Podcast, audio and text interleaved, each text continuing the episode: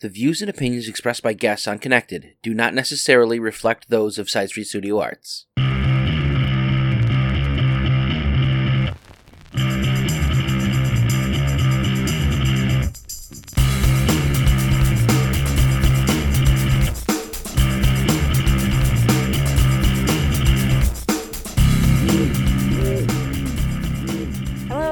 Welcome to another episode of Connected, the podcast from Side Street Studio Arts, where we have conversations with members of the arts community.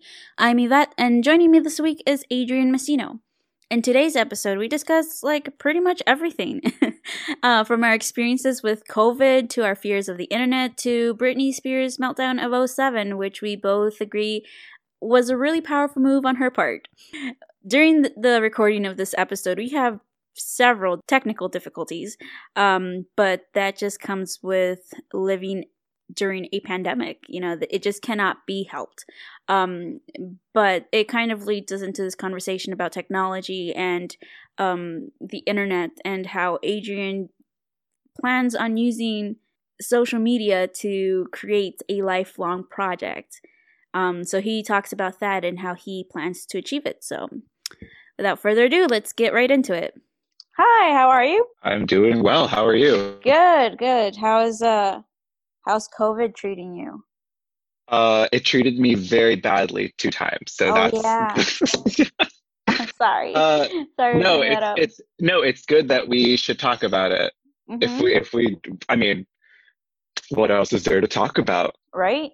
in the Um, grand scheme of the world? I Yeah. Before we get too into it, can you uh tell us a little bit about yourself, a little bit about your artwork and what are you doing right now? Yeah. a quick overview of who I am. My name is Adrian Messino. I am an artist and illustrator living in Elgin, Illinois. I primarily paint in watercolor, so uh, any media that's water media, watercolor, and gouache generally. Illustration is really uh, what I'm pursuing. So I'm in school right now for illustration at the Rocky Mountain College of Art and Design in Lakewood. I wish we had a mascot. I would shout them out, but it's not very. It's not a very exciting school. It's very uh, lib art, so it's generally just uh, it's online school. I'm sure Yeah. everyone. Uh, it was weird before telling people I was in online school because you get this kind of like look where like, oh, online school, got it. No, but now everyone is online school, so the, Right. the, the playing fields are leveled, and I'm just like, I did it before it was cool. So, which I never envisioned myself going to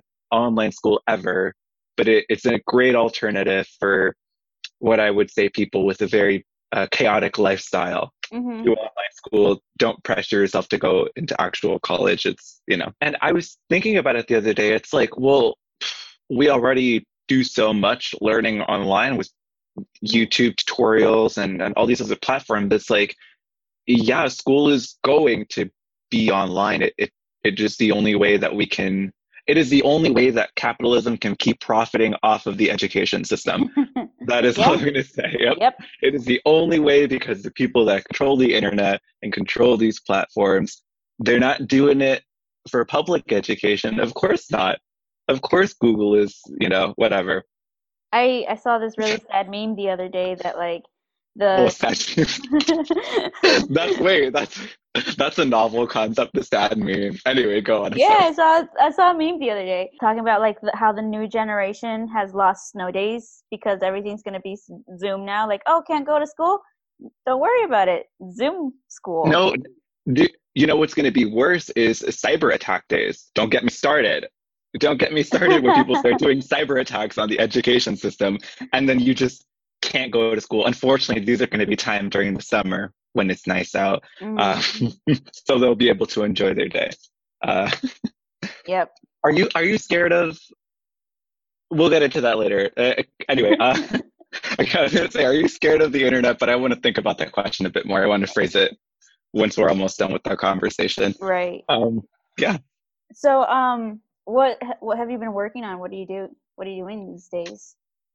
Currently, um, most of my art is is for school, so Mhm. I am trying not to force myself, I guess, to make more art than I need to right now.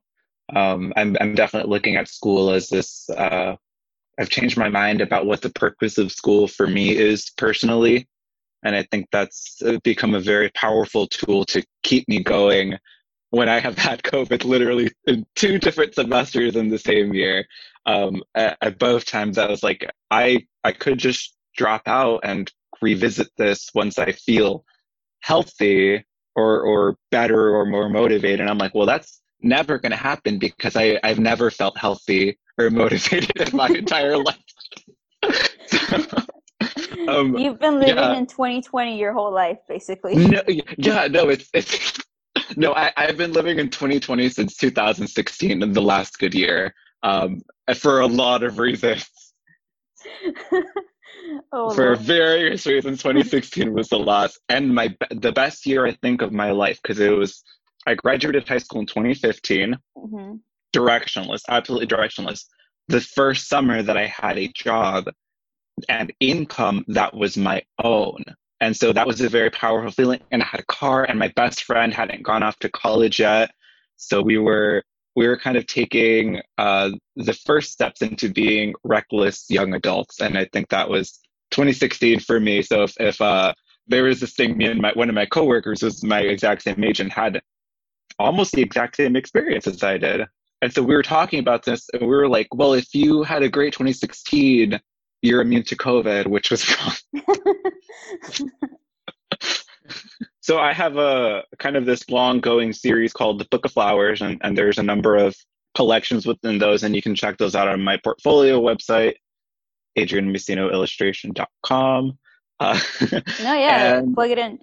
plug, plug, plug. Yep, everything is plugged. Um, I learned that from the last episode where he like plugged the social media. I was like, I have to. Yes, yeah. About this. I'm gonna tag you on Instagram and on everything that we post. Yes. Uh, one thing I, I've kind of wanted to focus on right now is um, just kind of grinding out studies and grinding out just like sketches and practice and and recording the process of practice and and really summing that up in a way that is tangible mm-hmm. because i feel that that is the only way that i can justify the time that i spend on my art is if i can record everything and be like here is how much i've grown from here to here and these are the things that i focus on to help myself improve so which is also exactly how i'm viewing school back to that it, it's just like it is just recording my improvement and it is a $32,000 course, right? Yeah.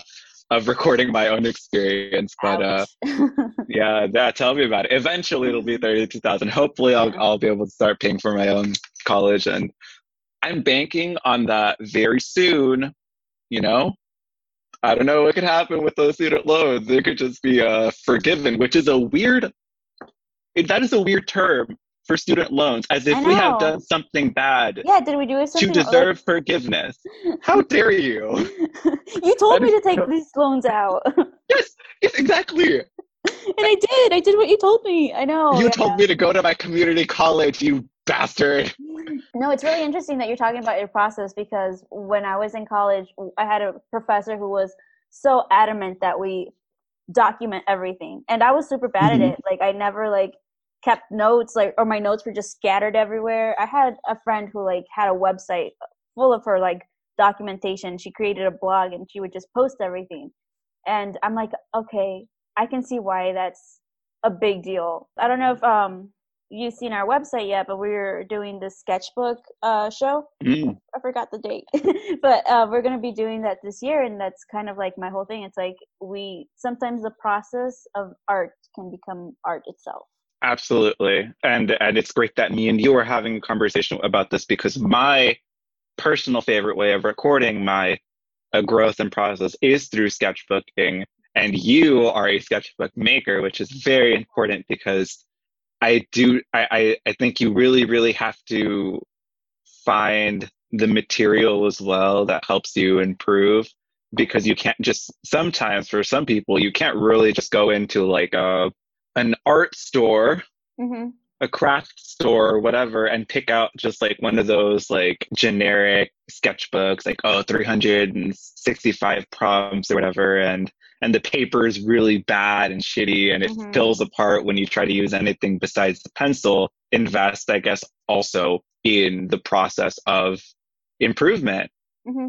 Uh, and, and that's, I think, a big mistake that, or a, not a mistake. It's not a mistake to do this. It is a learning experience, and it's it's good for young artists to remember that like your your practice is also something that you should take very seriously because uh, I don't know where I was going with that. Th- that No, was the t- yeah. I don't I don't think that thought needs to be completed. Just just don't Yeah. feel guilty No, for I wasting. totally get you yeah. yeah, good. I think the the sketchbooks that I that I make, I I work with mixed media paper specifically because I don't know who's going to get it. But I think you're the only one who's given me like watercolor paper. Like, make me a sketchbook out of this, and like, yeah, and think- it's oh my gosh can i show you what i've been working on on it just so Yes, we can please. also plug your awesome Oh, no. sketchbooks if i can find so there's like a thousand things okay I'll, i know where it is hold on this watercolor paper which i didn't let you know but this is the industry standard Mhm. watercolor paper for botanical watercolor illustration Ooh, so this this paper, it's the um, I'll I'll look it up eventually. I don't know the name off the top of my head, but I remember looking it up and I was like, all of these watercolor artists are are talking about this paper. I should use that for my practice. hmm And through this, I can learn what I like about this paper and the qualities that I don't like about this paper. And then that will move me towards paper that I like, or maybe the watercolor isn't right for this paper. And it really is this process of scientifically exploring all these different like materials and the combinations of it. Obviously, sometimes you know money plays a huge factor in this, but Yvette sketchbooks are very affordable. Okay. Yeah, when I Especially the purple first- when I first started, I was like, "Oh, chipboard is expensive. I'm gonna use cardboard and see how that works." And it was Yeah. awful. So no, yeah, definitely have like the nice sturdy chipboard now that is like five Yeah. dollars a piece. And it's worth it. And the colors on this paper show up so vibrantly. And i've been doing mad like swatches on it. Ah. i did this which this is where i i did this practice which i did in our live painting this Mhm. summer. So a lot of the ideas yeah are recorded and then i perfect them like in person. Or or i mean when i get down to doing a serious. This is something i did this summer. Over the summer i went to a park. I think it was the first time i had left my house the first time I had COVID, I did like a month long quarantine Mhm. because it took me 18 days to get my test results, the 14 days to actually be quarantined, and then another 18 days waiting for my negative test results. Oh my god. So that was horrifying. And I felt guilty. I felt uh, angry and cynical. And all of that was just perpetuated by looking up things on the internet that just confirmed the bias I already had. The worst thing I could recommend if you have COVID is to go on Reddit. It is awful. It is a cesspool of just people being awful and cynical and negative and and I believe there is this one person who was like, uh, you don't know how bad I, I, I want to go to a Walmart right now and, and touch everything and interact with everyone I see. And they had, they were like currently in that moment had COVID. And I was like, if it is taking all of your energy right now to not leave your house and endanger other people's lives, like, I, don't, I, I wouldn't even know where to begin like dissecting that thought process. You must be in a very dark place. yeah, it is uh, like even if I have like a day where I don't have to leave my house, I get really an- like anxious and like antsy and like Yeah. I need to leave for like 2 hours and then come back and feel better, but yeah, I I'm lucky enough like knock on wood that I haven't gotten covid yet and I try to be as safe as possible, but Yeah. like you were like wearing your mask and keeping social distance and like you just don't know. You can be as safe as possible. Yeah. So it, there, there's also this feeling of like people on the internet also assume I made also the mistake of posting like, hey, like anonymous, you know, as an anonymous person, like I have COVID. I'm very scared because I was very scared and I still am very scared because a lot of things are unknown about COVID. So I have this this guilt that I might still have it hmm and it might still be in me and that it might never go away and I could be infecting everyone around me. That's a very dark feeling. Yeah. But the only people who perpetuate that feeling are people that are in a also a very bad place. And it's it's not okay for me to continue to to to run that thought in my head because they don't know that either. For all I know, like my body has already completely like processed this and i'm feeling a lot healthier now like in fact i feel better than i have in a very long time even before i had covid so in a very interesting way i i just feel like we we will we will find the what we're already looking for on the internet or it will come to us just because of the way the internet is structured right now in the algorithms and all those things to Yep. show you your worst fear and confirm it for you Yeah. um, That's how like yeah. communities form Isn't on the internet. Like you just perpetuate this yeah like, cults Yeah. perpetuate this feeling that just kind of turns into a tornado. and and, and what, another weird thing is that it creates its own just moving away from covid now Mhm. just into generally the internet it becomes its own language to a certain extent and and people on the internet like break down language and and create their own like subculture language it's very interesting to I, I would recommend there's a lot of videos i would recommend about these kind of like communities and they build this hierarchy And it's so strange That's just the way that Everyone just Um, kind of naturally wants yeah. that hierarchy order, even in places where it wasn't. or or just to ex- yeah just to explore these dynamics and uh, i've been thinking a lot about this fan fiction i had in high school with one of my friends um, we wrote are you familiar with death note by any chance yes, yeah. the anime death note yes okay Mhm. I, I won't say much about the actual series. Everyone should go watch the original death note Yes, or read the original. death note. So we had this fan fiction. This story isn't about fan fiction. This is a story about the idea of fan fiction how it helps you kind of just explore dynamics hmm between yourself and oftentimes like I, i'm not going to be a writer when i grew up. I'm and in fact pretty i think i'm pretty poor with words. So i think it's interesting that that really helped me kind of like me and this friend who didn't have too much in common to be completely honest developed a very strong bond through the dynamic in this media. And i think that's how sometimes these internet communities can feel very real to people. It's because well the dynamics are real. Yeah. these are very real situations and it causes real stress and and real emotional responses when you know something goes wrong or something goes very right. Yeah, it's like someone is out there validating your thoughts and feelings by also feeling those thoughts and feelings. yeah yeah and and it's and we take their word for it. Hmm we're just like yeah no i believe you. And we suspend our disbelief and and that is even a powerful thing in itself. It's just what if it is real? What if these things are actually real and have real world consequences uh, that suggestion i think is very powerful and i think that's what a lot of people miss when they're interacting with art is that oftentimes a lot of art is just made for the aesthetic beauty of it, right? It is just something that is made that is beautiful. Great. That's fine. We don't have to go any further than that. Um, but I think if you really want to engage in art that you wouldn't normally engage in, you should really look into the context of the artist, where that art was made, how that art was made, their practice. Yeah, that's that's uh that, I guess that's my rant about uh media or or engaging with with art. Yeah. hmm I think there's often like a lot of layers to unpack, and like something as simple as like, you know, a simple painting. I, I, I say simple painting, but like obviously paintings can be so intricate. But like, Just so a, a painting as we know it in the collective conscious. Yes. Like because it, it just it is just a painting however you envision it, right? right? Yeah, like I'm thinking of a lot of like people who criticize like paintings that have like a giant canvas and like one dot in the middle. Like, okay, it- Okay, yeah. it's one dot, but like, what is like the story behind it? What is the intention behind it?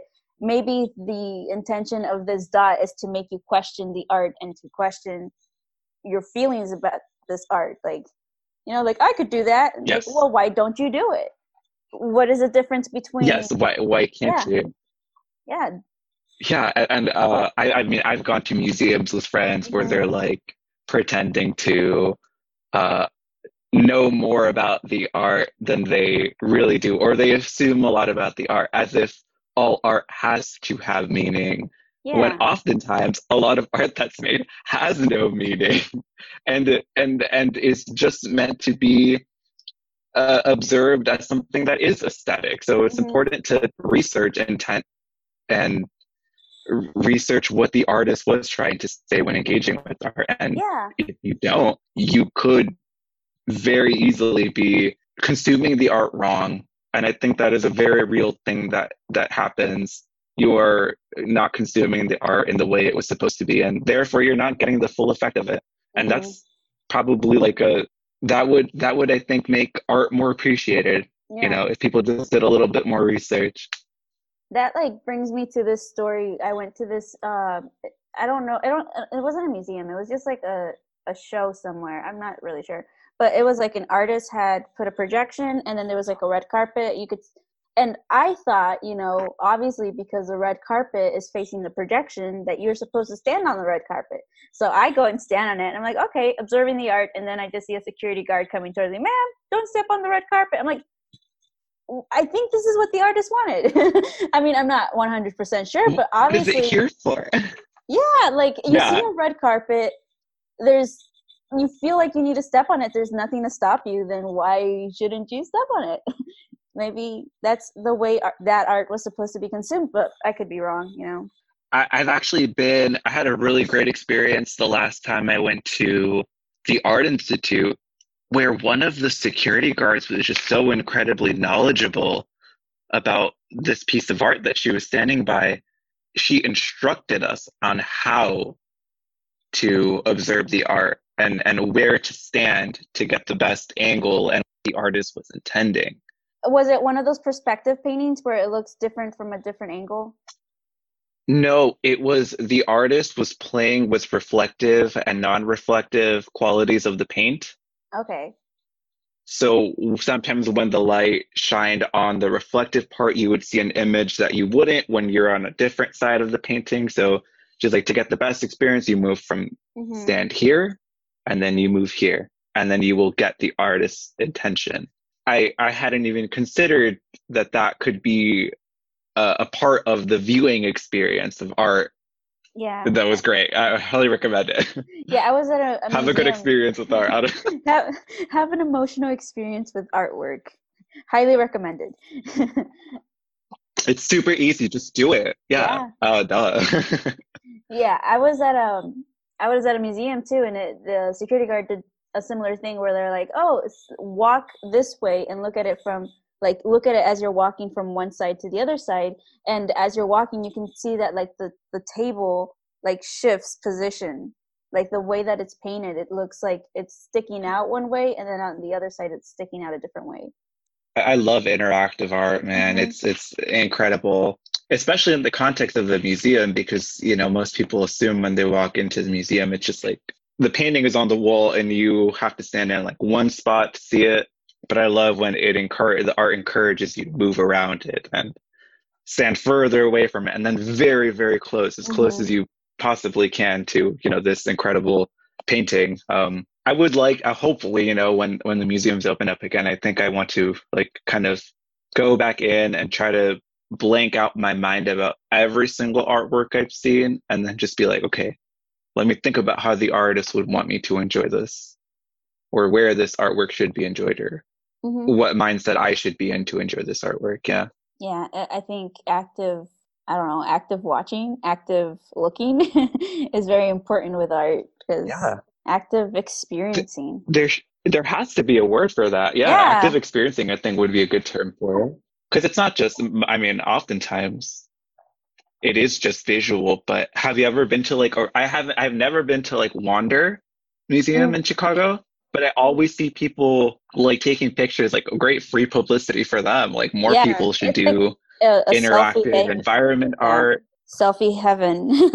yeah, I went there. Um, selfie heaven yeah yeah, I went there last year right before COVID, and there's like so, obviously there's like some installations that have more meaning than other installations, but some that are just for pictures. But even then, that's like that's its purpose. That's why it's there.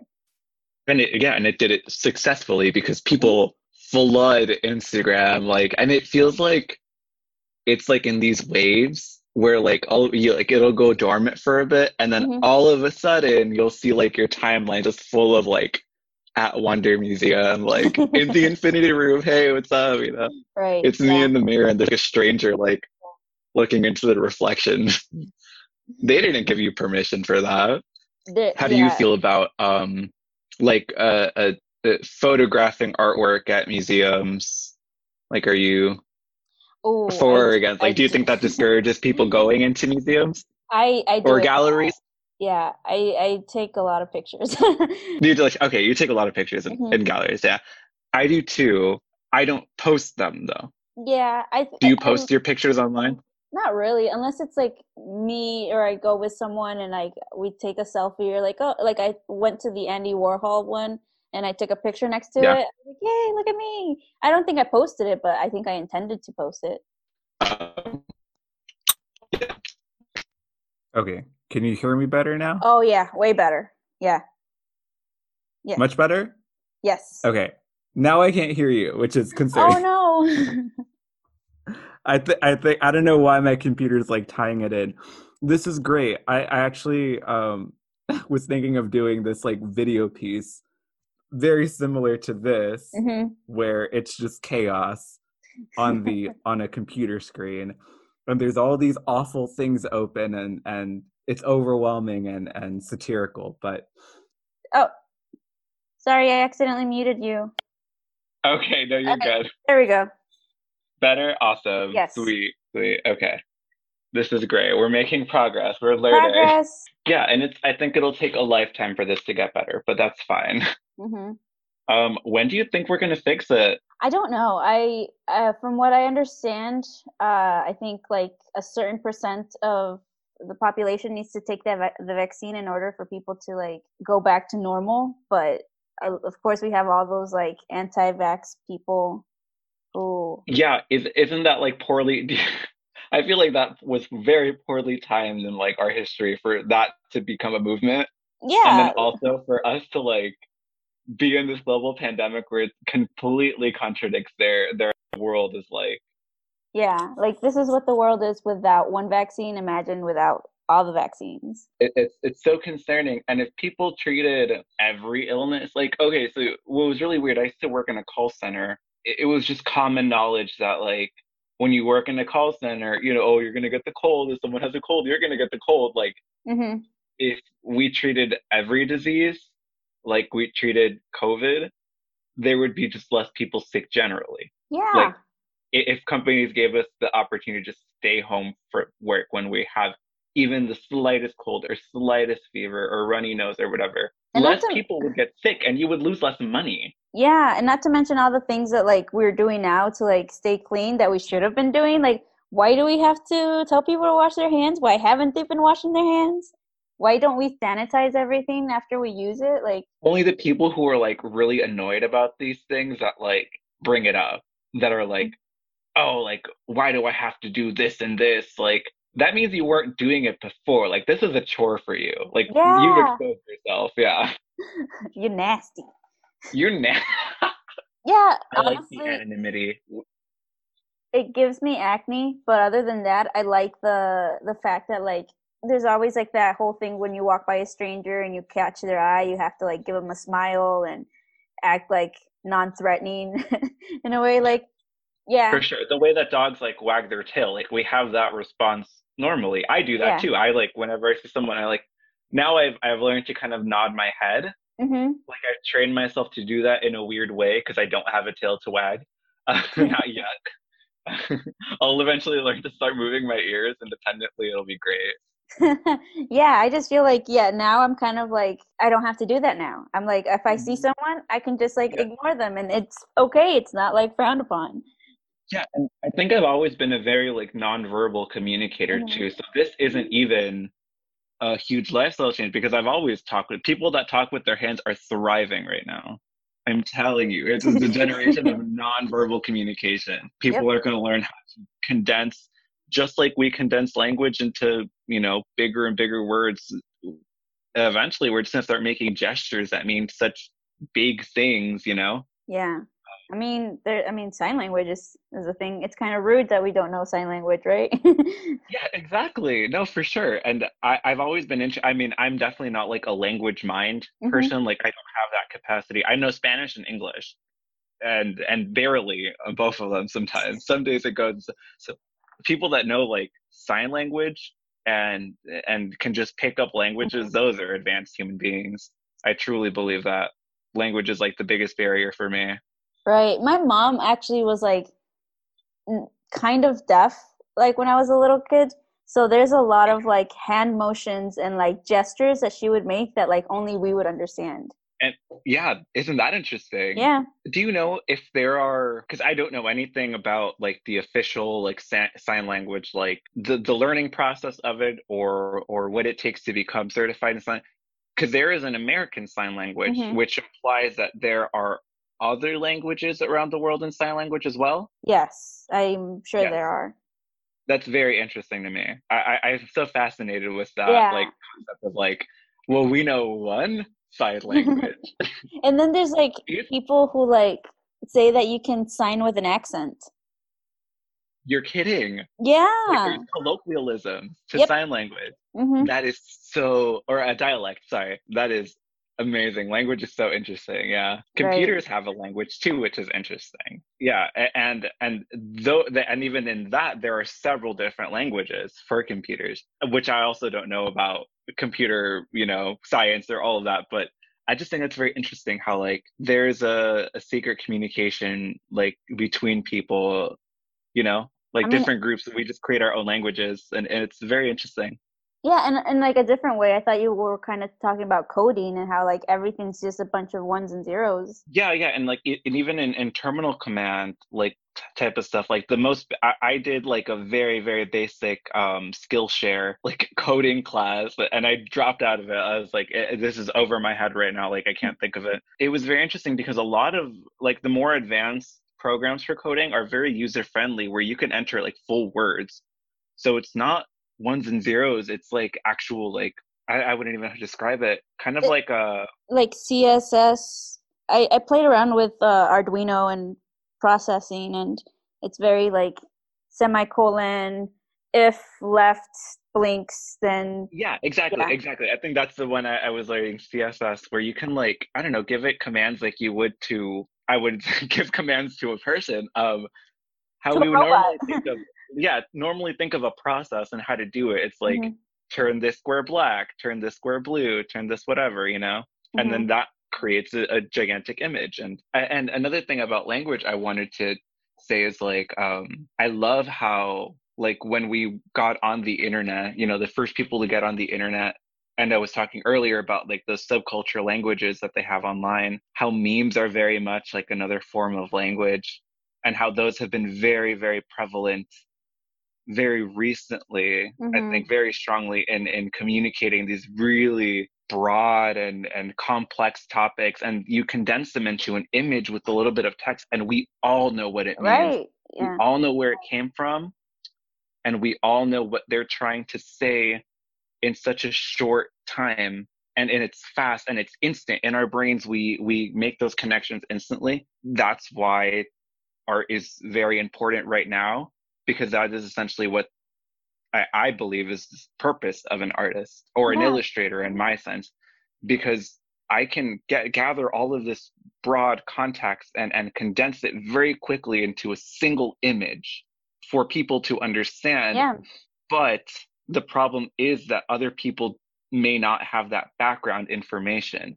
So it's only useful when we all have that collective information in our little, you know, brains and and maybe that's why art isn't appreciated as much because Maybe. you know This reminds me of like the signs that you made for um for Elgin for the Oh. heroes and the can't say exact like I can't remember exactly what it was, but it was like celebrating like everyday heroes during a pandemic. yeah for Yeah. sure And it's something that is so e- like I think I I have a sign somewhere and I, I gave some to my friends and it's just an easy thing that you can put in the in the yard. It's an image with some text and everybody understands it. You know, you're supporting the daily heroes like postal workers and nurses and school teachers and stuff I- like that. Yeah, yeah. Actually, my sister sent, has been uh, uh, very keen on whenever she sees one taking a picture of it and sending Mhm. it to me. She's like, I found another one. And I was like, I didn't know a lot of people had these because they didn't do a very big social media push.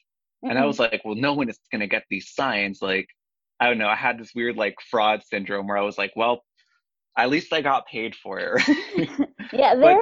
I see them around town. Like I see, I live over here on um past Summit, and there's like Yeah. a few few signs like on my way home from Side Street, and then over on Highland, off of Highland, I have a my COVID designated friend who I hang out with, and she had well, I gave her a, a sign, but her neighbor has one too, and then some other people in that neighborhood have the signs as well. So I've seen them around town. And I'm like, ah, Adrian did those. Shout out, yeah. Because I never, when when those came out, very shortly after, I couldn't like that whole summer. I was basically in my house all of July, hmm so I, I didn't really have a chance to go out and explore and see if people got them. Um, so I'm glad to see that they're popping up a little bit more and more, like every day. No, th- that's very yeah. interesting. They were giving them out at the farmers market, and They were okay. Yeah. Maybe that's where they kind of like grew a bit more because I didn't know that. Yeah. it, in a way, I mean, it's not exactly a meme, but it works in the same way that a meme works Yes, because it's very exactly. quick. You're not going to stop and read it, especially if you're driving.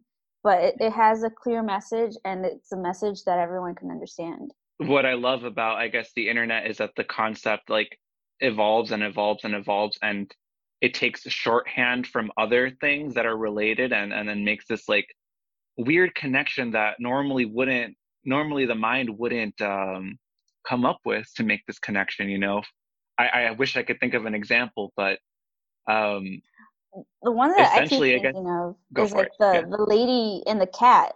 Like I feel like that has been like the long lasting meme. Like I, it it's so those what's great is that those are two separate memes hmm yeah and and then those, yeah that's, that's yeah that's such a great point hmm And I feel like it's Yeah. just reoccurring, like it hasn't died down. And I feel like a lot of other memes are like, you know, they have their cycle and then they kind of like die out a little bit. But this this one has been, it, it just keeps on going, and there's so much more to be added to. Like, and Mhm. another one that uh, like I saw because I love memes. Who doesn't love memes? There was this yeah one exactly that had like 217 like pictures on it and it was like the the scene from uh one of the avengers movies where they it's like five years after everyone disappears and have you seen the movies? And then ant-man comes back. I have not seen that movie now. oh well and there's this scene where like his buddy picks him up and he's driving and he's trying to catch him up on everything that's happened in the five years.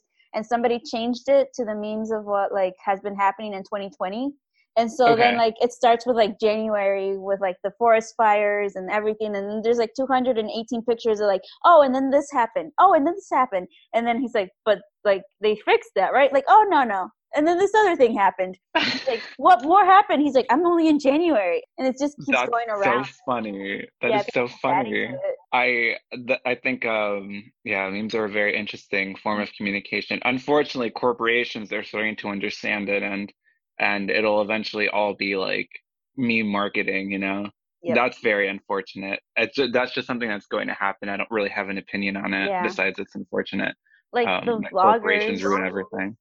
Yeah, there, you get like those advertisements that are like vlog, like vloggers selling a product, and it's obviously an ad. Oh, oh, do I have an interesting job posting that I saw about this exact? So it was a marketing agency. I can't say their name obviously because I don't want to get pursued for this, but um, they essentially were hiring anyone to mass produce internet ads that do not look like ads. So it's it's very blatantly like subconscious like advertisement. It's like, oh look at me, I'm just like a regular guy. And I play this, I'm doing like what I, my impression of a TikToker is, sorry. Um, look at me, there's thing, text here. Oh, funny text here. Oh, funny text here link to game and bio. And and it's it's so weird to me but also very interesting. Like i, I just want to keep like dissecting it and like i go down these rabbit holes of like i guess just how companies are conditioning us through media to expect less of that or expect Mhm. more or less. I don't even know at this point what they want besides buying and products you know?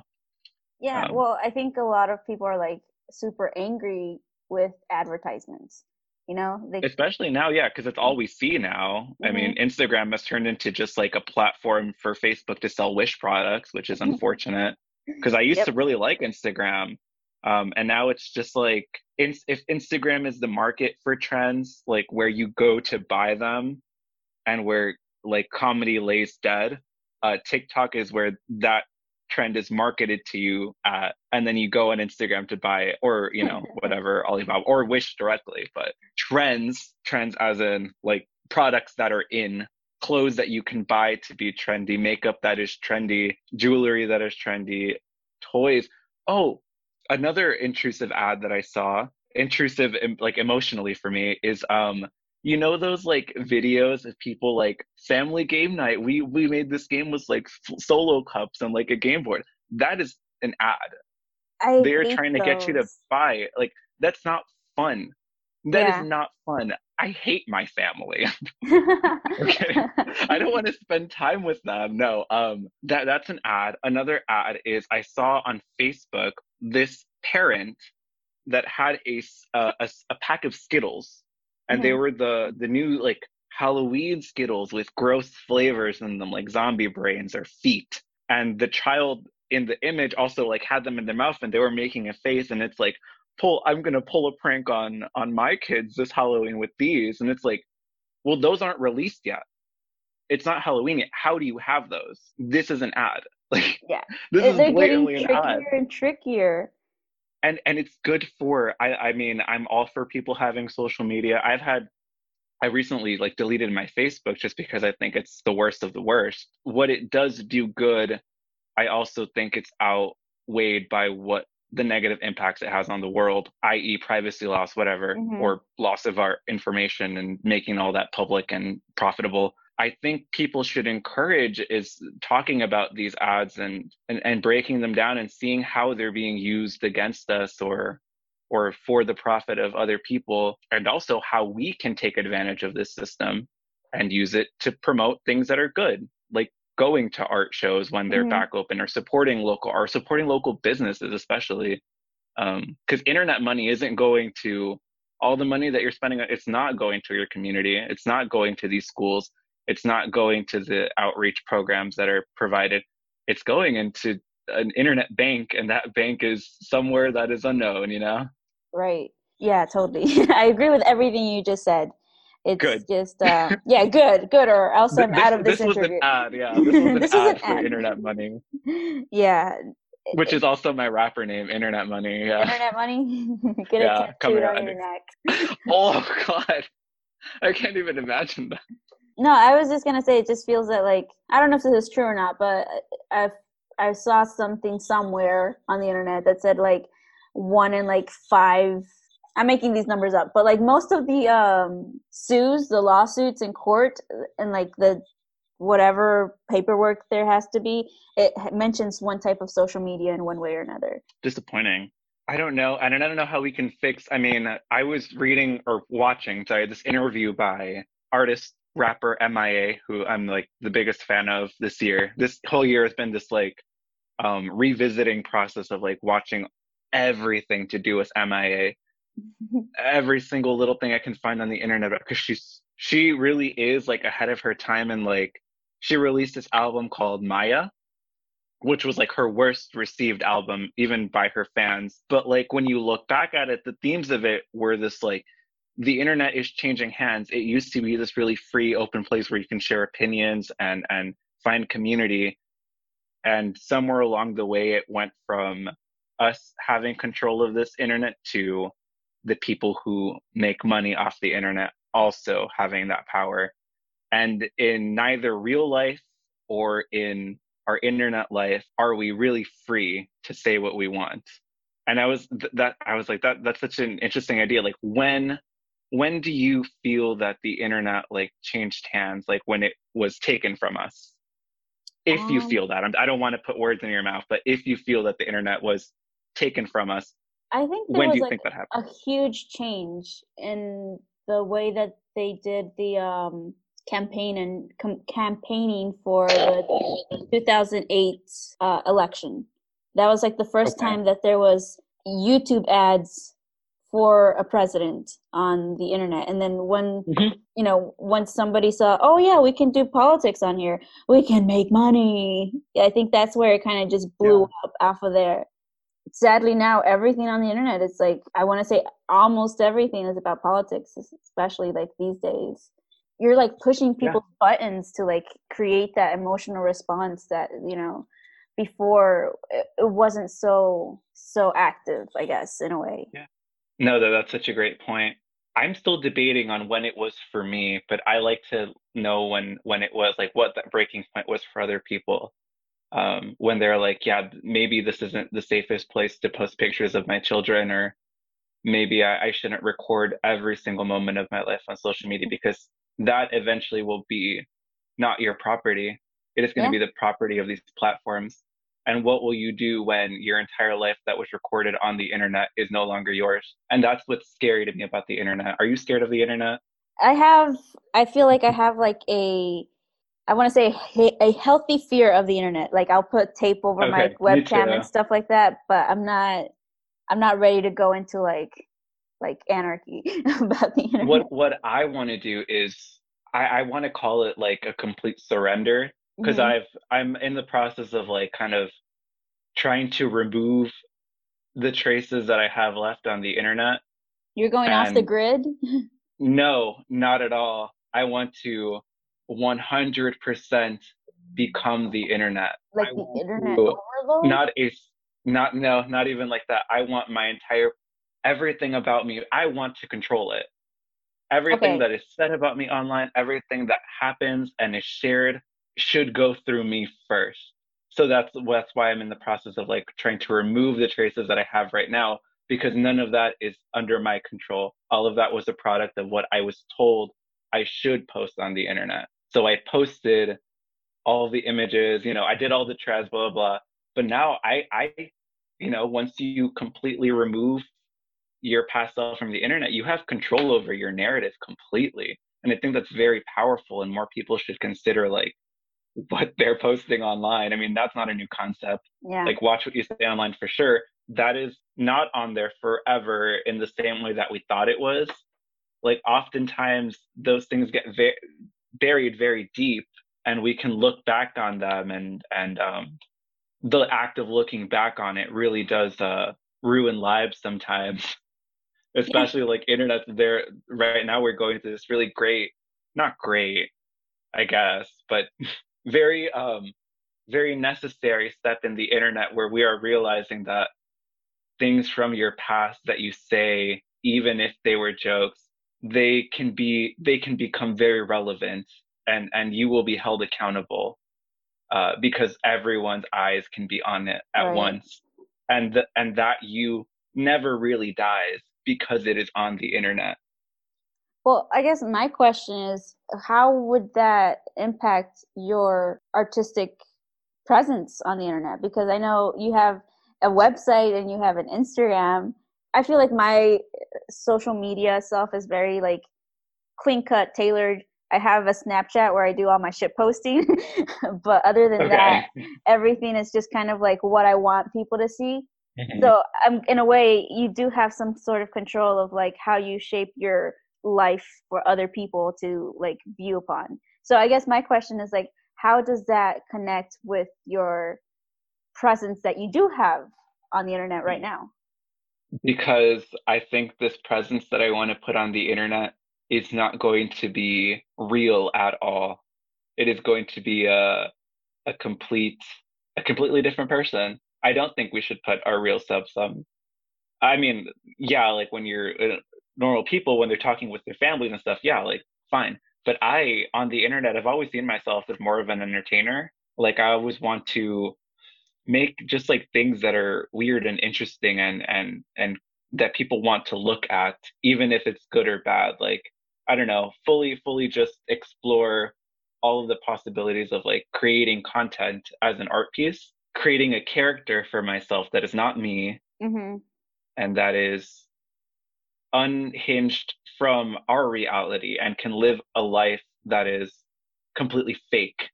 I Mhm. totally believe that art that you can use technology to create it to use technology as art rather to instead of using technology to create art if that makes sense. Like if you make a website make that website a piece of art itself. Um, but also i think the idea of having this internet persona is not necessarily a new idea because if Yeah. you look at like all of like the i want to use instagram all of like the instagram perfect lives out there like half the time it's like very different than their irl Yeah, There's this really tragic story of, of someone I was, um, uh, a content creator by the name of Tiffany Ferg did a video on this Instagram model who like dropped off the face of the internet and like revealed her real life. And she was like, all this is fake. Like these studio, these like houses that I stayed at are rented. All Mhm. the clothes that I have is like, I, I bought it and then I had to return it because I don't actually have that money. I've been living a completely fake life. And I thought that is powerful because imagine if someone did that intentionally for a good purpose. hmm Um, and that would be a good art piece. Like And- tell a story entirely through the context of exploring social media, and you know, you build become- an entire identity. yeah you your new identity in itself becomes a piece of art as well and this kind of makes me think of andy warhol and like i know a lot of other artists have done something similar but i think that andy warhol's persona that he put onto like the world is completely fake right Yeah. and Yeah. and like we would never know who like that real person was like i know that he was like a you know a little bit weird and like uh unique but i feel like that yeah. yeah eccentric but i feel like that wasn't his like real like personality and i think that was just And- a character he was playing And isn't that like the ultimate privacy? Like, Mhm. you know, everyone is so satisfied with the image they have of Andy Warhol in their head that they never really pursue to know who he is. And maybe he doesn't want people to know who he is. Yeah. Like maybe, you know, I specifically, I don't want people prying into my actual life, especially like in what I've seen like on it. I've, and also I, I don't want to be famous, which is another thing I, I want to, fame online especially seems very intrusive because there seems to be this like status quo right now. Is like, if you want to be an internet personality, you are completely forfeiting your privacy, which I think is very wrong. Mhm. And I think people who are making their living off of making content online deserve their own privacy and their own personal lives and don't have any obligation to to share the extent of that online. But we're conditioned to do that Yeah. already. And so we expect that of others to be truthful online. yeah it's like we're kind And- of in, like we feel entitled to know everyone's like personal mm, Yeah. like lives when it's not yeah with celebrities too it's like we feel like it's our right to know everything that's going on with them Very. Yeah. And I honestly, like, most of the time when I hear like something that someone did online or like something about the real, I'm like, I don't really care. I just want to mm-hmm. watch their videos. I don't care about, I don't really even care about celebrities that much, to be honest. Yeah. Like, have them live their lives. I want to see them make movies. I don't want to see them do these things like that are mundane and, and normal. That's not why I'm interested in them, you know? Mm. We've gotten some great content out of it or some great internet controversy um, yeah that and we can, in retrospect, now, you know. yeah and this kind of makes me think of like britney spears like breakdown from like 07 it's like Oh, she she like that was such a power move on her part and people feel like they i feel like people just misunderstood the whole situation like you know she was like untouchable she was like supposed to look a certain way for her like brand and then she goes and Yeah. just destroys it by like shaving her head like Yeah, like, in a way- her brand completely, yeah. which She- is yeah, powerful, very powerful. yeah That itself, like if it was done, I mean, in the context of like an a a performative artist, that is an incredible piece. Like that would have been an inc- and it is an incredible moment still. Like I I think about that image of her uh with the umbrella at, at, uh, attacking the like pop attacking quote unquote defending her privacy that is such a powerful like strong moment for her that makes me think of like a renaissance painting if someone Mhm. you know years from now someone is going to paint this on like the chapel of britney spears you know, like, it- chapel you know, of Britney that- Spears. I love that. a, a historical moment where she like was standing up for herself when yes, and I her it- life had control of her own life yeah and you know, as a kid, I was like, "Oh wow, she's crazy, crazy." But like the older I get, the more I understand her like breakdown. I was like, "I feel it, girl. I want to shave my head." I would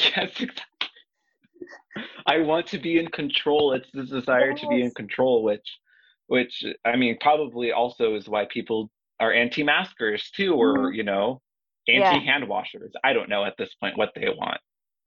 But They it- want the world to burn. it's very interesting though because like if you look at a lot of like movies there's always like this like um trope where like especially if it's a female character they will like change their hair to like gain a new identity like in their Have way you ever shaved your head or done a, a hair power move? i i like got bangs when i was in high school Which is the like, what would you call that? What what direction? I guess were if if you so do you do this consciously as like I'm going to change my hair because I I this is a moment that I need to define with a haircut. I think it was more of like I wanted the side swoop bangs, and I was like, my I have like a, a widow's peak, so it doesn't really go that well. So every time I went to the the hairstylist, they're like, you can't have a bangs, you will never have bangs, and I was like, watch me, and I cut my own hair, and it was a disaster. But Yeah, like you get to I guess I, yeah no I I totally got that. I Mhm. I've I did the he- head shave as a, when I graduated high school. Mhm. I did the head shave as an homage to Britney Spears. really, and in, in this moment of like this is where i take control of my real life hmm and my my head shave online symbolic head shave was deleting my facebook because like, now i've been on facebook since i was too young i've been on facebook for more than a decade now hmm which is more than a lot of people can say they've had a facebook. And it probably wasn't good for me at all to have facebook Oh, that yeah. young. I got it very early on unfortunately. And I, I have just existed on that platform forever. So more than half of my life was recorded on facebook which is like really thinking about it like causes me physical stress like that that all of that was in a way not owned by me hmm like and anyone, that's kind of like anyone could go yeah. on there and just look at your first profile picture and and you. and already make an assumption about who i am Mhm. very quickly and look back at my life and and kind of culminate this idea of who i was and all of that was uncurated it was just i i felt the need to post and post and post and and be present there because if i didn't i didn't feel the validation Mhm. but now i the more i think about it i'm like i can go back and very much curate and control what people think of me no, and i think that's where i'm finding my power and I, I feel like I switched over on like it was on Instagram that I did that. Like I, I had a private account and I only let Mhm. people like who I knew follow me and I posted like really personal pictures. But then when I started like wanting to share my my sketchbooks, I was like, I'm gonna make this uh, public. And then I went in there and I got rid of like all of like th- these family Mhm. photos I had posted and like those things that I were like, this is not Instagrammable. Um, take it off. And it's just in a way I curated my Instagram to like make it so what I want people to see. And I, I feel like I keep like anything I post, I'm like, okay, this is what I want people to see, and this is what I'm gonna post. And yeah, when uh, now you get those Yeah. memories on Facebook from like ten years ago when you're like posting something dumb, like I want hot Cheetos, and what an awful mechanic that is that's Yeah. one of the reasons why i started thinking about i was like i hate this i hate that i have this recorded history that is not me currently Mhm. Yeah uh, that stresses me out a lot. And and it's so interesting because like you're taking a different position than what i hear other people taking because like i have a friend who i went on his facebook and i went to his first picture and i was like wow you were a grungy teenager. You dyed your hair blonde. Like why don't you delete this picture? And he's like that's who i was at that time. It has a date that is who i was. That person no longer exists. And Yeah. like looking back at it it's like you know you're looking at a picture of like i don't know he takes a different stance. It's like i like that picture. I am. It is cringeworthy, but uh, that is who I am, and that or that is who I was, and and i and i also don't see anything wrong with that. Yeah, um but personally for me a lot of my stress does come from what others think of me hmm or i guess what that the perception that i have about myself doesn't match up with what others think of me. And that cause that keeps me up at night but also not to the point where it's like do anything about it in real life hmm i know that what i can control about what people think about me on the internet is very powerful right now. And going forward, currently in the world that we live in, a lot of us only exist in others' minds online. I've never met an Instagram model, but I know that they're real because I can see them online. Yeah. And and all these celebrities that only exist online, they are only real to me because they are online. For example, have you heard of Little Miquela? No, I haven't. Little Miquela is an influencer online. Is she's very active, like she's an activist. She she hangs out with a lot of the TikTok stars, hmm and um, she's kind of like the perfect influencer. Um, she's also not real, and she's an AI bot. What? Yes. So Really? Lil Miquela, uh, it's not spelled Michaela like you think. It's like L I L Miquela or something Mhm. with the Q. Um, maybe that is how you spell it. I'm bad at spelling. Language is not something I command. Um, she is not real at all, but she is also very real. You know, she's not Yeah. physical. She's not someone that we can meet or or have a meaningful interaction with. We can't hug her. We can't shake her hand. We can't look her in the eye. But she is very real, and she is uh, she has opinions, and she supports Black Lives Matter, which is incredible. Great that that you're using your platform to promote these things, but also you she is just a composite of everything that we post online. And that's Mhm. only created because we are conditioned to continuously like so all of that is feeding into the this algorithm that she's Yeah. based on. And so she is very trendy. She has the e-girl aesthetic right now. And this can all change later on as as she evolves and becomes more and more a real personality Oh my goodness, you're bringing all of my existential like crises that like I have when as I'm trying to sleep.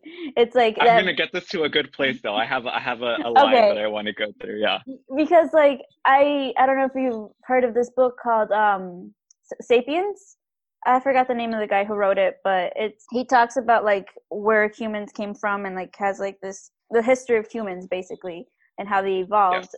And then his sequel is called Homo Homo Deus, and it talks about where he thinks humanity will head to and where humans are headed to. And one of his biggest arguments that in the future humans are no longer going to exist like how we exist now. You know, obviously we will evolve, but like how will we evolve? And like his theories will become androids or like cyborgs, then will become androids, and then AI will like start to mesh with like our consciousness and like at what point do we stop becoming human at what point do we become robots and you're bringing Mhm. up this like all of these like qualms and like things that i think about all the time and so just yeah like, these are like the ethics of like uh, the internet and stuff and Mhm. it's something that people are cur- currently a very big conversation about uh, artificial intelligence is that in in a very blank slate the people the men mhm, who are in charge of creating this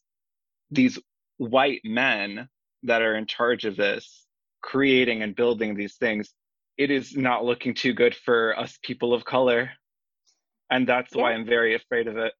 Because um, very recently google fired Timnit Gebru um, and a, a woman of color who is one of the people in charge of their ethics research for their ai oh. And she brought up some very interesting questions about how our phones are better at recognizing white people than they are people of color. Yeah.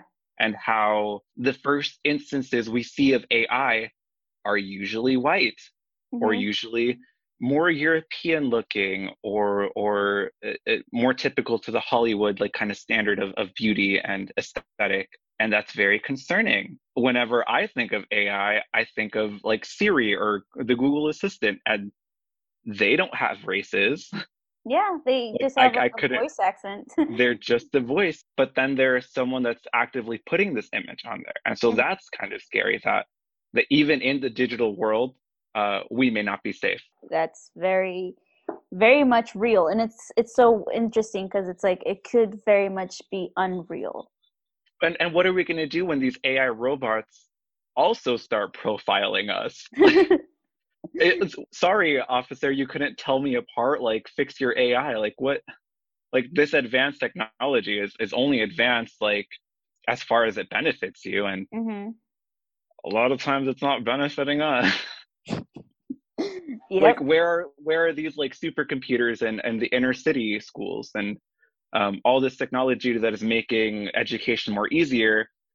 It- I mean, oftentimes these schools don't even have up to date textbooks exactly. So Yeah. it, it is it is widening very quickly and and uh, it's just unfortunate And that's like the new thing about like, you know, the internet is that it's so new. Like if you think about anything like, you know, back in the day there was a bunch of drugs that were legal and that they had no like research on. It's like I feel like that's what the internet is at. It's like very new that we just don't know the consequences of its full power yet. And Yeah. we're just allowing the creators to roam freely basically. I know Mark Zuckerberg is creating a monopoly of social media and like how to like yes what rules can be in place and what policies can be in place in order to like keep that from happening but obviously it's not like people are very much aware about it and like people will obviously feed into it. Like i mean anyone who has a phone is feeding into this monopoly that and it's everything. It's everything that's both good and bad of the Mhm. internet. And the ai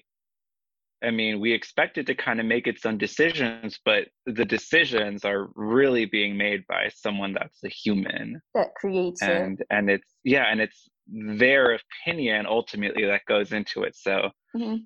i mean we don't even know who's in charge of these these are faceless nameless figures Yeah. and and and you know company leaders and stuff like that and who knows if mark zuckerberg has any idea about what's going on with it like he's at the end of the day just like their ceo there could be people with other intentions working within the Mhm. company and and we don't know anything about their intentions or or what you know what the ultimate goal for all of this is what is the goal Yeah. for all of this like to to one day live in a simulation and and use up all the earth's resources and whatever Yeah, I think the the goal is to like be able to upload our minds into a cloud and no longer exist physically. yeah and then I, I think about it and i'm like well when the aliens come which they will um and they're like you guys use all of your resources for this? Like everything. You guys burned all the trees down killed all the animals. Uh, uh you guys ruined their water supply. There is no ozone left. Um everything that completely depends on your existence running is now a computer. But I hope that they will give mercy on us because they will see that a little bit of the world's resources were spent very well on artists and that we used what we had like our you know out of all of these things that that existed in the world we took this small percentage and put paint on canvas. Hmm and and those la- those have lasted thousands of years right? Cave paintings and they'll see that we did have sensitivity at our core and we did have complex interests besides material things you know Yeah. i think i think uh that's i think artists will will save us you know I hope so. They're our last From the alien overlords, yeah. i'm sure you want to see uh, how i'm using my share of the earth's resources yes, please. and talk a little about what I've what I've been spending my resources on. Um, I recently got uh, new paints, like new paints, uh, watercolor paints, obviously, because Mhm. that's what I do. And I've been just exploring new green colors. So this is kind of it's kind of big, so I'll have to stand back a bit if you can see it. Yeah. So it is it is a exploration that I've done before on the leaf patterns And and just for Um, like people who are listening, could you describe it? Yes, of course. So this is a abstracted piece based on the color green. On first sight, the image appears very dark with uh, shapes that are brighter in tones of green, uh, with hues of orange and yellow. It is a large rectangular piece. On closer look, it is leaves, these abstract shapes, and they layer down into the darkness. And the leaves closer to the surface have a detail uh, a lot of this one has been working with just like a darker color palette Mhm. um, a lot more blue in the green. And I wanted to work in this kind of like spiral pattern, which is something new that I've never done. Uh, Yeah. So there's kind of like a slight curl. It's not like perfect. I, I do want to, this is really just like a proof of concept, and I want to keep like perfecting this. So even if it takes a long time, practice is like you can. You can spend years on a painting and it's not like really a painting in your series. It's just a, a practice or a proof that you have a skill that is you know that you've been working on this is one i've been working on and another thing i've been doing uh, is exploring like text and letters Mhm. so i've kind of been working uh, mostly in photoshop but the ultimate goal is to make these into paintings a series um, just about the phrase this says the infinite youth Yeah.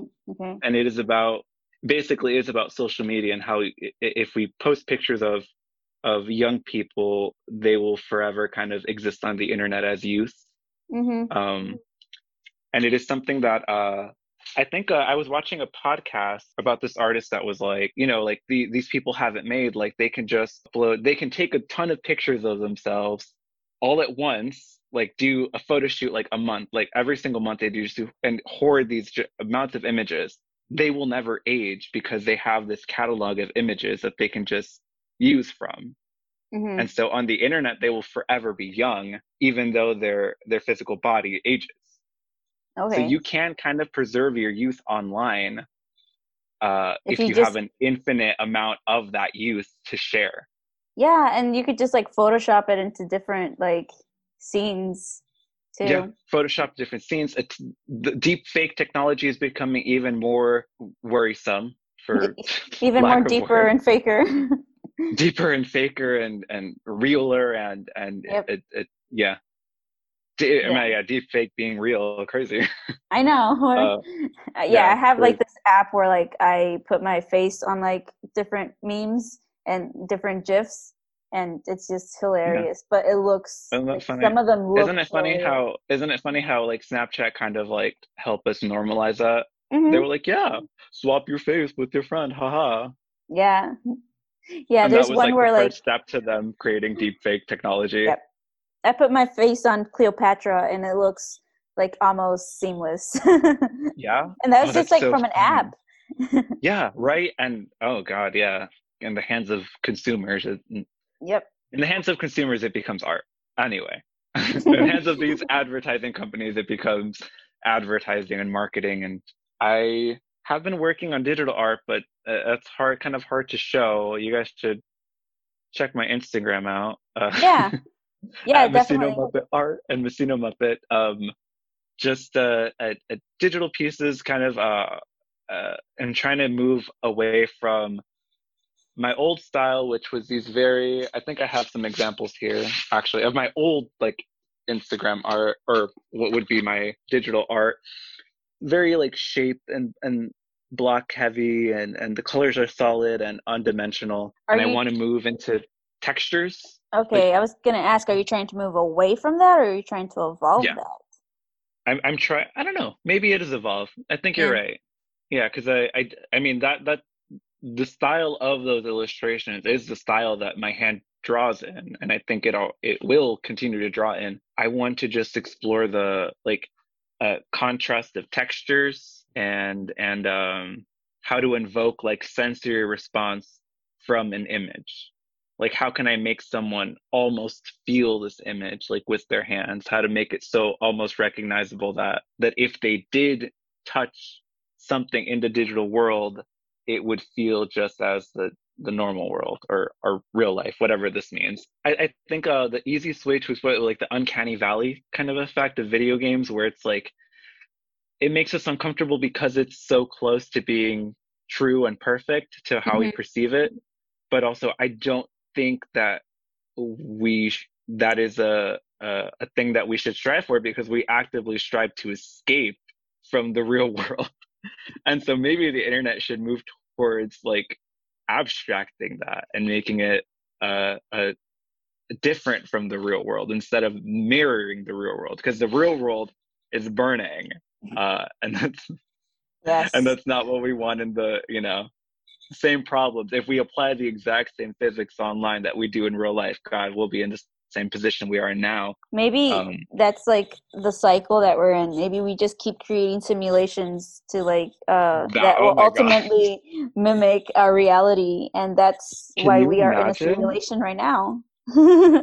Hey, maybe if we're in a simulation right now, it's not a very good one. Someone should really look into it. Well, that's what I mean. Is like the one who created it created it based off of their real world, and it eventually it became loaded with the real world problems. That is a good. Yeah, that's a good thought. That's a good. The, Um, the chances of us being in a simulation are like far greater than this being real. it's it's easier and easier to to feel that too. I think the Mhm. more we're that we spend online and stuff. So I'm trying to spend less time online, so I I can't justify it. You know, Yeah. I don't want to like. I'm not trying to at all justify like everyone should live their life online. And and by the way, if if once it comes time to going into the simulation, at this moment, I don't think I'd go in. I think it's so boring. There's no consequences. How drab. Because at least I know in this real life, my consequences or my actions have consequences, or the other way around. My consequences also have actions. Uh, I just think uh, g- going online would like rob us of that experience, and also like cheapen art in many ways. Again, bringing it back to like how can we create technological art, like using the technology as art. And that also makes me think of like, especially when like everything went into quarantine, like how there's like, or even before that, how we have this nostalgia of like how our childhood used to be. And we're like, kids now will never know. And we realize, oh, they will never know true happiness. Like the happiness that we had is way better than the happiness they have. But at the same time, it's like, we will never know the happiness they have because they don't have that nostalgia and nostalgia causes like sadness and Yeah, I I was thinking a lot about like internet friends and stuff, and I I, I think that's uh I don't know, like if you have internet friends, just like we are talking about how like real it feels, like it, it really Mhm. does feel like when I was growing up, like the interactions I had online and like in person were seamless, like they would bleed into each other mm-hmm. almost to a, like a concerning level. And and i mean there are kids right now that don't have the distinction because we say like my real life and my internet life. I'm pretty sure to a lot of people growing up that have had like a smartphone or have been being documented since they were babies they don't have that distinction. Yeah. And, And- that's that's just interesting I- i mean a lot of people say oh that's terrifying and that's scary but at the same time it's like you don't know you only say that because you know what it's like to not have it and yes. not knowing the absence they might not feel the same way. They might it, it just like makes me like think of like you know how grandpas are always like back in my day we were real kids and we had real fun and i'm like you can't say that you can't just validate the feelings of like the new generation because you just don't live in that generation. Yeah you and don't and like well you've basically robbed us of those mm-hmm. experiences and and we did the same for the next generation. We have in many ways perpetuated the system that robs them of those those experiences. So like we not us me and you specifically but a lot of people like that don't wear a mask and refuse to do this you can't be like oh back in my day like we were we were doing this and this like now like your kids can't do that and it's kind of your fault yeah. because like you're like you you know i don't know if that makes any sense. I'm thinking about it a little bit more but i'm going to write this down and send it to you later and be like this is what i meant to say. And, and that's the thing it's like the generation will forever be like you know changing and stuff and it's just uh, it, it kind of bothers me when people say like the kids today aren't real kids i'm like you you're not like they don't have like they don't have it like we had it. And i'm like stop. Like kids are very much they- they- real and real kids they can't People- have those experiences. Yeah. Yeah. like how do you expect them to have the when you put you put the cell phone in the kid's hand. Yeah. Like when when i go to like i used to work at Meijer the grocery store. You can Mhm. bleep that name out if we get sued i used to work there and it's like i would see these like kids like or these regular customers come through and i worked there for a number of years so when i would first meet the customer and their child the kid would already have the cell phone in their hand and they'd be operating it like a pro like Mhm. swiping up to exit an app and closing an app and opening a video and putting in the search terms and voice typing and stuff and then as they grow up older and older i i like you you can't tell your kid like you should go outside and play more when all they grew up knowing how to play with is their phone like that's the only meaningful play that they've ever mm-hmm. experienced why would you think that yeah. they're going to get anything from being with another person in real life and I just feel like it it doesn't make it any less real. It doesn't make it any less Yes. meaningful, right? Yeah. Because it, it it just has meaning because you're doing it like yeah, as a human experience it's just meaningful because it happened it's just interesting it, it is very interesting, and I have a lot of thoughts about it. But especially Yeah, like yeah. uh, there's such a like a, a huge age gap between me and my younger siblings. Like my youngest ones, uh, they're 11, and so they are very much stereotypical Gen Zs. And like Okay. me being like in my late 20s, I'm like. Like I told something to my little sister the other day about Titanic, and I was like, "You've never seen Titanic," and she's like, "Well, I saw the memes, so I basically saw the movie." I'm like, no, oh my god that's so funny. Because like it, she understands all of the references. She understands all of the jokes and all of the inside jokes about The- titanic but she's never seen Yeah. it. She's just with the parts that are most talked about yeah. Yeah. no that's so funny because that's how i consume popular media i Yeah. only watch reviews of other people talking like the joker i never saw Mhm. the joker but i can tell you everything that's wrong about the joker all Right? the things it didn't do correctly because of internet criticism and i learned about like that movie through the lens of someone else and that is more meaningful than if i went to the movie and saw it myself Mhm. and there are other things that I, I won't listen to other people's opinion on. Going back to MIA, I don't care about what other people think of MIA. That's something that I experience for myself, and it's meaningful because I'm experiencing it. But things like the Titanic, that I don't know, for a lot of people, I don't think it was like a huge, meaningful milestone in their lives. We can just enjoy it as like Mhm. in a proxy, like a proxy way of enjoying it, right?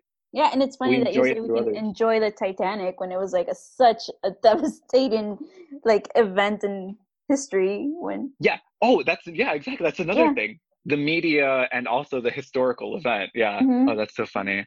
You like know, uh, there are like internet historians right now, like actively like people Really? reporting history of the internet. Yeah, and like there's internet like as like an actual would be uh scholarly, scholar you know, yeah scholarly people, yeah, uh, who are like actively recording the internet and archiving media for the purpose of like being able to look back and be like, this was basically our internet war. 2020 Yeah. was the internet war.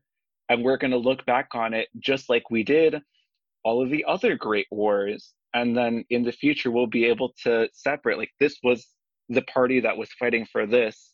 And this was the party that was fighting against them, or and, then just be able to learn from that. Like, and like the mm. real life consequences that it has on the actual physical world yeah yeah and and the decisions that like it forced us to make in the future mm-hmm. just like in in in real life haha. Yeah it's, it's interesting how things are starting to bleed. Like like you said you can't distinguish the friendships your online friendships with versus your real life friendships. And in a way pretty soon we're gonna not be able to distinguish online life versus real life in general. Or- i or mean already. we're non-human internet personalities that feel very real to us Mhm. from people that are in our actual lives like will we consider giving them rights or or accesses to rights and resources just like we have? Hmm like what if this influencer buys an actual gucci bag right? Like this internet influencer doesn't exist. Is it really theirs? Yeah like who does it belong to yeah. belongs to all of us i guess because we all made them. We we made these internet we made the possibles. I- I- I- yeah it's very like bizarre to think about like and and i really like how you say that you're trying to create this like alter ego persona on the internet. It's which will be a very real person because it, it will be a life's work so yeah. Yeah. But i Uh, mean yeah so it'll take my entire life to make that happen but at the same time anything that you put on the internet is cu- like in a way is curated to uh, each person's specific persona in a way and it's only going to work like this project is only going to work if i can convince enough people to like uh, I guess, humor me, you Mhm. know? Allow that, like, just how we consume any other media, just like we watch a movie and we're like, in the moment, we feel it's very real and we sympathize with these characters. Uh, allow me the, like, small amount of dignity to suspend your disbelief for for this thing I'm doing. And that's the only way it's going to work if people like truly believe, allow themselves to to believe that this is a real person Mhm. um, and that's what we're just being conditioned for. in the future. Have you seen the the holographic concerts that people are like? I think. Yeah, Jap- yeah, I saw those. Uh, I think the the first one that happened was like Lollapalooza, and they had like a hologram of Tupac, and everyone was like, "That's Really? kind of weird. yeah. It's a dead body, a dead guy." Like maybe it's not appropriate to like.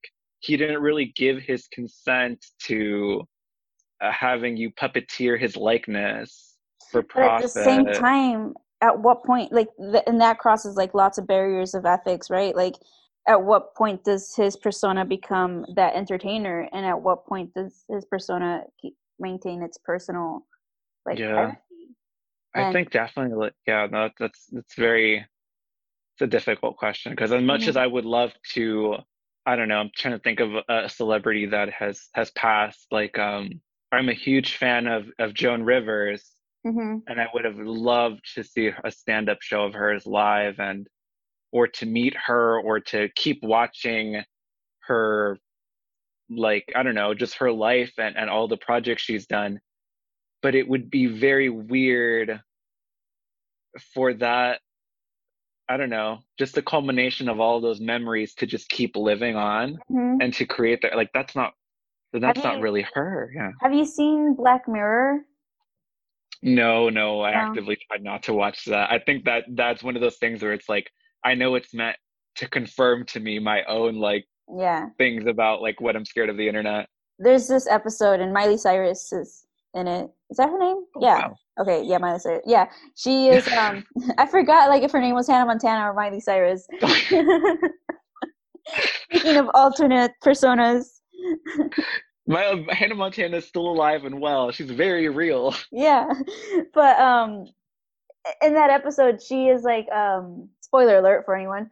Uh, she's a like a pop star, and she goes basically brain dead, and so they take all of her like past like media and they produce like new music with it a vegetable. I think that's what happened. But yeah they and i think the same thing is like happening i think i, I want to say with prince where like they're creating no music off of his like past music albums and i'm like yeah that- that also i think happened to um the the young rapper that also passed uh i think xx as tentacion where they basically had a, a little a few of his like leftover pieces and they just like stitched together like an album from it. Yeah. And and every all the critics uh, online music critics were like that's ghoulish. Like that's just inappropriate right now. It is. It feels very yeah. I want to say zombie like yeah It's it is. very- it's like internet ghost. Yeah, and it, It it's creepy because it's like at the end of the day, like uh, everything is just back to like ones and zeros, and like what makes it ethical and what makes it non-ethical. It's I hope I hope there are people in the process of completing their like master's degrees in internet ethics. That that'd be great for humanity yes, going please, forward. You know. Please save us, along Please. with all the other uh, the, the artists of the world. Yeah. If anyone needed confirmation, yeah, like to keep their degree going, yeah, just finish your degree to save us, artists and internet ethicticians. Yes, That'll be the word for it. Ethictician. Yeah.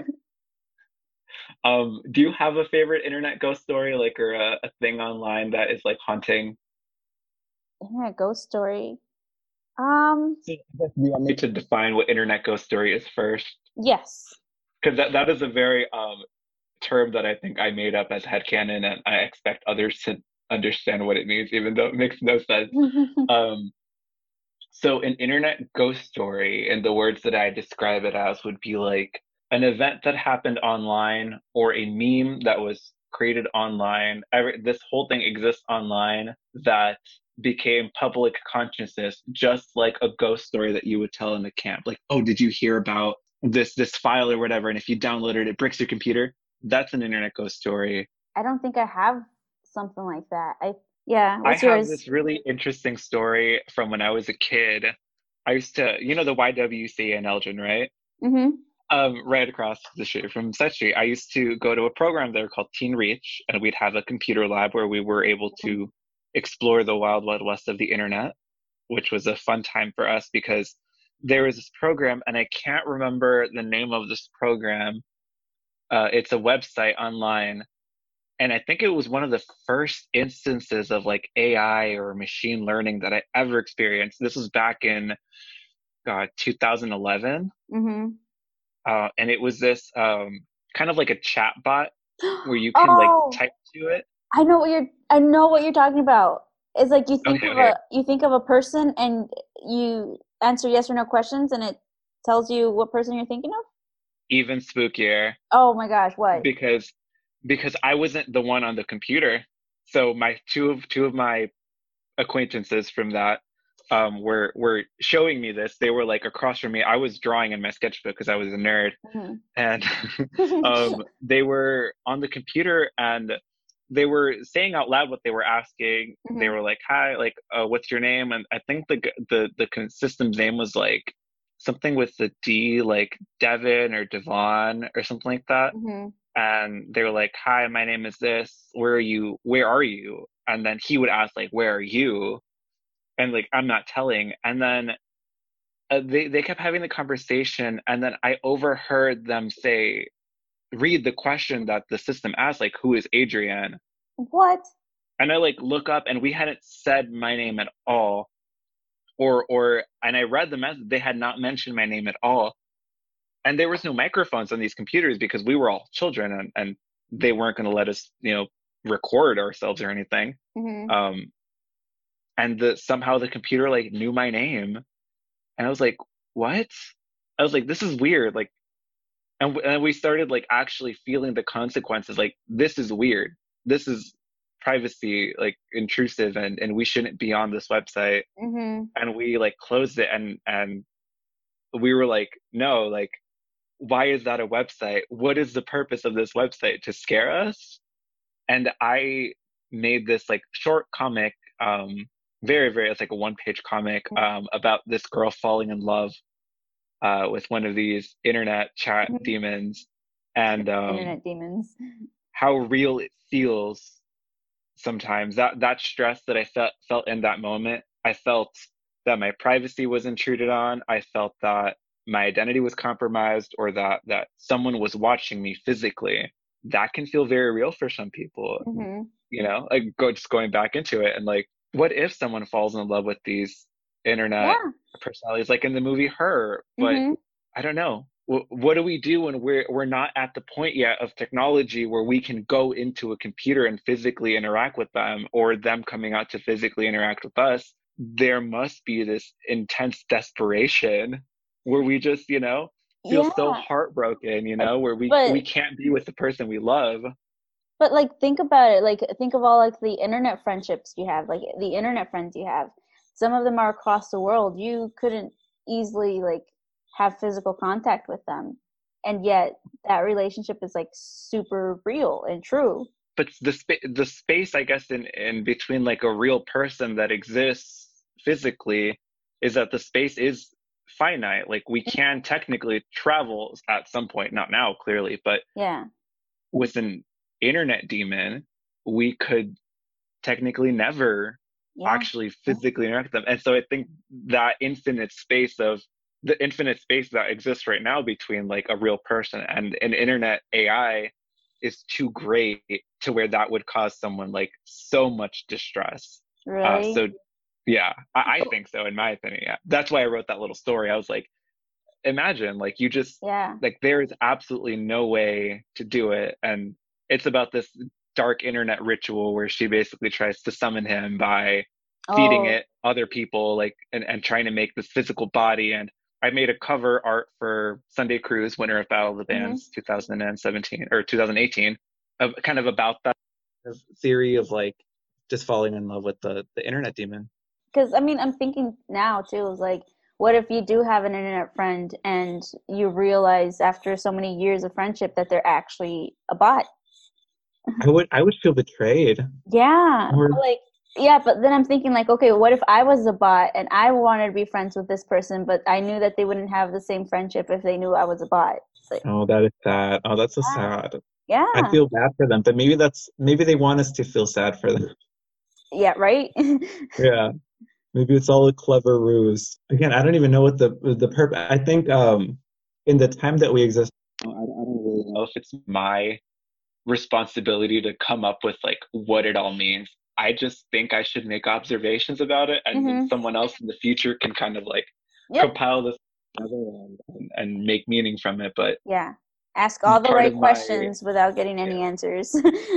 yeah, part of that project, I guess, is really just pushing like what the limit is of of what people will believe online, and and then someone can draw their conclusions from that. I think that's very interesting. Uh, I guess the last thing I want to talk about, I, I have like a list of topics that I wrote up earlier, and I was like, okay, like I don't know if all of these will fly very well. What was it? we What was your list? a lot of them. Oh my god, no, like I, I don't think I want to say this one. It's oh, you can cut it out if you if you think it's too like inappropriate or What? racy. Um, I can't believe I'm saying this out loud. I'm thinking of writing a book for why God isn't real. Uh, and then when people ask for proof of what's in the book, I just refer them to the book. no, that's that's a very interesting topic. I was just talking about that with someone earlier. it's Okay, like it, it just feels that like I, I'm never going to like tell anyone that, you know, your religion is fake, but also it was man made. right? It is the the world's best marketing scheme, hmm in my Very, like, opinion. Fear mongering and And Side Street does not hold these opinions of the commentators in the video. We are just expressing right own yeah but at the same time these are like very interesting topics and there's a lot of artwork about religion right Mhm. and what it means to make the anti-religious artwork in a way yeah no I, I i feel like religion is very important to people and but i feel like personally i feel like it's more spiritual if you Mhm. have like a good spirit then like yeah sure religion is fine but if you use your religion to oppress people that's it's kind of not Yeah. cool bro Yeah, I think of it in the. I, I wrote this paper this semester for school, um, just about the colonization of Mexico and how um, the Catholic Church actively profited off, off of uh, oppressing Mhm. uh, the Native Latino Americans, and how they still do in many ways in the United States profit off of uh, l- minorities and and all these other groups that are being oppressed. Um, and I just think that's interesting. I, I think uh, the religious art is very beautiful, and I, I've always loved, appreciated about Catholicism, which I was raised Catholic. Um, and you can see it in my artwork. I have lots of, of religious iconography, and I love just exploring the idea of like these spiritual symbols in the context of uh, just things that are very tragic or or exploring death through the concepts of, of religion. But I I don't know. I, I just think there's like so much that people are afraid to talk about of religion purely for the context of not wanting to offend people, but also we're really punching up if you think Mhm. about it. Like Yeah. yeah, like they're they're very high up there in the social status. Like why not knock them down a peg? You know, they'll they'll be fine. They can rest easy in the fact that I'll burn in hell. I guess you know. Yeah. yes. There's something very specific, like specifically unique, and I guess I can only speak from experience about growing up as Mexican Catholic. Like I feel like our Catholicism and our traditions are very entwined into what you don't really know what's Catholic religious Yeah. and what's Mexican culture. And uh, personally, I really love that part. Like I wouldn't consider myself a Catholic now, but like I still burn my candles sometimes, and I still have like very like I'm close to like my traditions. Me Just too, yeah. Week it was um Dia de los Reyes, and I got a rosca, uh, which is like comes from like a very religious ceremony. Personally, it's just very like as a tradition. I really enjoy it. Yeah, yeah, and and I think as an artist, like you you have a, a deeper appreciation than most people would when they're it, it's just based on like what you should and shouldn't do. Like we do it because i mean i like it. I think it Mhm. looks I, I i love like, like the ideas of like all these uh, religious ceremonies because i think a lot of the times they're aesthetically beautiful. They Mhm. just look nice and and there's a a system in place and and the traditions follow rules. And i like rules in, in terms of like when i can participate in them. Um but I, I don't believe in just following it to follow it. I think that's very dumb. Like you should have you should you know i'm getting something out of it. I get to make artwork based on it. Mhm. and i think that's the ultimate goal of this in my life. I don't really think it enriches me in any meaningful way. I don't think uh, religion has really played a a crucial role in my life. I think in fact it the complete opposite. I think it's it's it's probably like been the least significant part of growing up but i, I still appreciate it so much it's I really it's funny how or very interesting that you say it's like the least significant but like it's influenced your art so much in a Yeah. way and yeah it- I, I think uh the so the visual aspect of it i can totally Mm-hmm. admit it's super significant but Mhm. the actual like i don't know the benefits of it being uh i don't know never mind you're right. no you're right i don't have anywhere else to go intelligent not yet at least but one day i'll figure that argument out. Very and it's also like very interesting if you want to tie this into like the history of art how like most of the art in galleries is very like not in galleries but like in museums is very um religious like all the renaissance paintings have been because that's where the money was at that's where the influence was at that's where regarded yeah so highly. E- exactly that and was the you- last yeah that i think that was the last time where like artists like the renaissance where like artists play such a, a significant role in recording history. Mhm. and ever since then we've been slowly and slowly moving away from that. Because and i think in a way it's just very controlling like i think of like michelangelo who had to paint the sistine chapel even though he didn't want to but like he was gonna get like in trouble with the pope if he didn't. So yeah it's like Eh. when when they asked you to do something it was like you were being really told or you just face like the persecution of it which is Mhm. like death or burning alive whatever. They have a justice system then. Right. And it i don't know. I think that like because we don't have because like artists and you know the art culture has like fallen off of that trend in a way so far away from it we don't we no longer have like that power to back us up.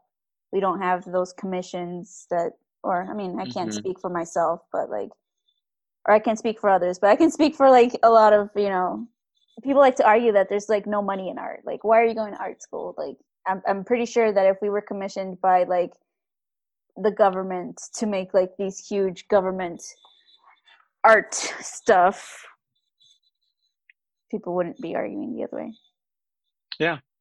No, that's very true. It's like until you're legitimized by money, it's like not a practical thing, but it's like everything that we consume, everything that we see, everything that exists in the world right now usually comes from the core of like there is an artist who designed it. Mhm. And the, the implications of that are like if you don't go to art school or you don't go into a field that is creative, there is nothing technically the internet doesn't have a, a form yet or or one guided like image of itself. And it's going to be up to someone to create that image. And if you're not creative and you're not uh, someone that knows how to use that technology to make art uh, uh, then you probably won't like have any say on what happens on the internet either. Mhm. like i think artists have so much power right now in that uh, uh, especially graphic design and, and illustration and, and you know website design as much art as that can be like that's going to be very powerful one day. Like they are going to have the keys to like designing the internet visually and you know or it'll be ai and you know we'll be out Yeah. of jobs but yeah and i have this friend who likes to argue with me saying that you know we don't need artists anymore because ai can do it all. I'm like well who are the people who program it right Yeah. and where does Well, ai yeah. draw these like images from right like have you seen those google paintings where it's like composes like a painting out of like google images and it's just like a Yeah. bunch of like it looks really like trippy it's like where did the internet grab those pictures from? Like, yeah. Who do you think taking- like yeah. that's so interesting? Yeah. Even taking a I- picture of your dog is in some way like creative and aesthetic. We were me and my friends played this on Zoom at the beginning of like the pandemic where where you um play against an AI robot, you like draw a picture and it's it has like a certain amount of guesses to guess what you're drawing. hmm And if it if it doesn't get wrong, the computer loses. It's inconsequential. Like, there's no points. It's just something that happens continuously. And I was like, oh, this is I shouldn't be playing this because it's actively learning from my good drawings. it's Like, and it's- your it's- it's becoming it's able to recognize like what i'm drawing and i'm like hmm maybe i shouldn't play this game anymore. Not a fun game to play. I'm, I'm what, what did i say? I said oh i'm training my replacement. No. everyone thought that was so dark and i'm like that's not dark that's the reality. Like Yeah. reality isn't like dark or light it just it's just interesting. But yeah, so this book that you're wanting to write, what is what is gonna what are the contents gonna be? um it's good question so i haven't thought of it out i just know that the basic concept it's to be self-referential Mhm, So it'll be like one of those manuals where it's like, oh, like refer to step one for step two. mhm. It's like, uh, like like step three is also like step fifty four. So like once you're at step fifty four, like look at step three, and so it's gonna be a very referential set of lists, uh, of rules to why God isn't real. And so when someone asks, you point them to a section of the book, which points to another section of the book, which is a metaphor for another section of the book, and it's this repeating cycle of like, oh oh right that's right all of these are like allegories or, or like uh anecdotes and Mhm. they hold no real world significance and, uh, and what, besides that they happened yeah. yeah, and that's what the Bible is really. It's just like a lot of like analogies and yeah yeah it, it literally is just like stories and people you know as humans we just create like the deeper meaning because we need it yeah, yeah, meaning be- think so. because it's there to grab meaning from. I, feel like no matter how like like metaphor me- metaphorical is that a word? No matter how metaphorical, I'm making it a word. Something can be. It's like there can be truth in it, and you can find the meaning, and you can find your peace, and you can find your spirituality in that analogy or metaphor that is not real. Yeah. Um, there's this great joke by um I'm trying to think of what the community Maria Bamford, hmm um, who's like she does this impression of her mom who's very religious and, and the mom basically says like whatever you think about all the time, that is your religion. And she's like, Oh, uh then it's like celebrities. Celebrities are my religion because that's all I think about. Yeah. I was like, that's so interesting. Yeah. That's Um yeah, that's real. It's very real, yeah. The, these allegories that happen or these uh, uh anecdotes happen online really do, I mean, it's, uh going off of like what stan culture is like, you would think that some of these celebrities have done so much for society and they are regarded in quotes as well. We quote them just like we would the Bible. hmm Twitter 314, Shane Dawson said this and this. It's a metaphor for the disparaging of the middle class. And it's like, that's not what he meant at all. That's not what the celebrity meant, but you can definitely take it there. That's kind of just how the Bible works. Oh, sorry. sorry, not sorry. I mean, sorry, not sorry. Exactly. I just feel like if you're gonna be like a super religious person, you, my my hope is that you can be open enough to understand that there are other people that think differently, and just because they Mhm. think differently doesn't mean that it's wrong. That's what the Bible is. The The Bible isn't wrong. The Bible is That's so funny. Yeah. The Bible is wrong. But uh, the Bible, I mean, it has some good parts in there. I love how people. Uh, do you also like like how I love to think about how like how often the Bible is updated Mm. and how it's right? kind of like retroactively covering its own tracks or appropriating things from other cultures to How, like, like- you know global stories to like you know to kind of fit its narrative yeah changing constantly.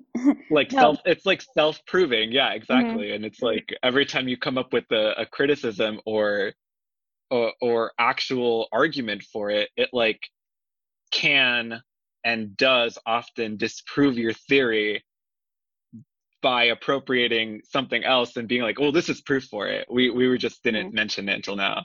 I feel like you know, especially Christianity uses a lot of like you know people say, "Oh, America," you know, keep government and religion separate, but it is very much in our government and yeah, not necessarily like the good kind right? Because like i felt like growing up i went to this church that was always like oh god is merciful. God loves you for who you are. God is this. And then after i left home i tried finding a new church and the church i went to was like god will punish you. God hates everything that you do as a sinner. And i'm like ah so the narrative changes like very easily oh i think you're frozen we'll i just back in the zone Oh, how about we ended on tips tips for up and coming artists or artists that are have trouble right now navigating yep. what the art world will become. Um, I think that thankfully there are people who are already in the art industry that are tech savvy enough to begin creating opportunities. Uh, one very notable person that recently, like I have connected with, her name is uh, Whitney LaMora she used to run a space in Chicago. It was very new called the Martin. Mm-hmm. And unfortunately, that space is no longer uh, around. But she has continued her work as an online art show called Locus, which is a combination of um, she basically takes a, a, a, visual artist, has them submit a work anonymously with just the title and no context about the work, and has a literary artist interpret that work into a story and it creates some very amazing, successful pairings. I participated in it back in July for Locus 3. Mm-hmm. Um, and I had uh, uh, just a lot of fun reading about and participating in the event. And that happened online only because that was during the pandemic uh, or during all the closures. So we couldn't really even like fulfill the event, which was an in person presentation of the work. Um, so I think as long as artists continue to innovate and and create solutions with the resources we have, the few resources that that we can claim as our own, mm-hmm. we can still make meaningful work online. And and it's just as real. These art shows are, are so good, and I highly recommend anyone just go visit Locus. A great example of of the potential of online art shows and online art shows aren't new, but I, I think they're becoming more and more relevant and, and they will hold a very strong presence in the cultural context going forward. I want to say that while I don't believe we should post everything about ourselves online, we should definitely keep a record of our experiences in the arts and and those experiences while sometimes out of context in our present life others may be able to use as a resource if we are willing to share those experiences continue to have conversations about the struggles you face as an artist in any time mm-hmm. uh, because the artists have been around since the beginning of time and we're going to be there till the very end of time. And I fully yep. am confident that at no point in history will there not be jobs for artists. Never feel discouraged that there won't be an opportunity because there's always something, but no one is going to hand it to you like they did to Michelangelo or Da Vinci or all these people because now everyone with the ability to have a paintbrush in their hand or or access to material paper or even a, a digital tablet has the ability to to create really strong powerful art. So it's while it's more competitive there are not less jobs there are just more artists um, and that's important to keep in mind when i guess trying to figure out what career is best for you in the arts i chose illustration because i like to tell stories through art whatever medium that takes in i even think that the experience that I want to create online as an artist is a form of storytelling, is a form of illustration. I guess that it should be analyzed in this new format, which is undefined yet. But it's the perfect time to start defining what these formats are because they're unexplored yet. They don't have a language, and we can create a language for it. Uh, if we have conversations about this and and don't worry about sounding pretentious or sounding like an airhead just say what you have to say and someone smarter will will, will put it into context for for me like they've done for me which is a, a big resource pair up collaborate with other artists don't if you're a one man or a one person army right now like uh, meet some people online those, those connections are going to be very meaningful and and and they're going to have more weight the more people you you get to talk about it and and move these ideas forward so artists have always been discouraged uh, from the very beginning, and I don't think uh, that's going to change. But I think that this is just a new a new challenge. Like, which I mean, clearly the internet doesn't want us to talk about these things. It's kicking our butt this entire conversation, but I don't think it's going to stop us.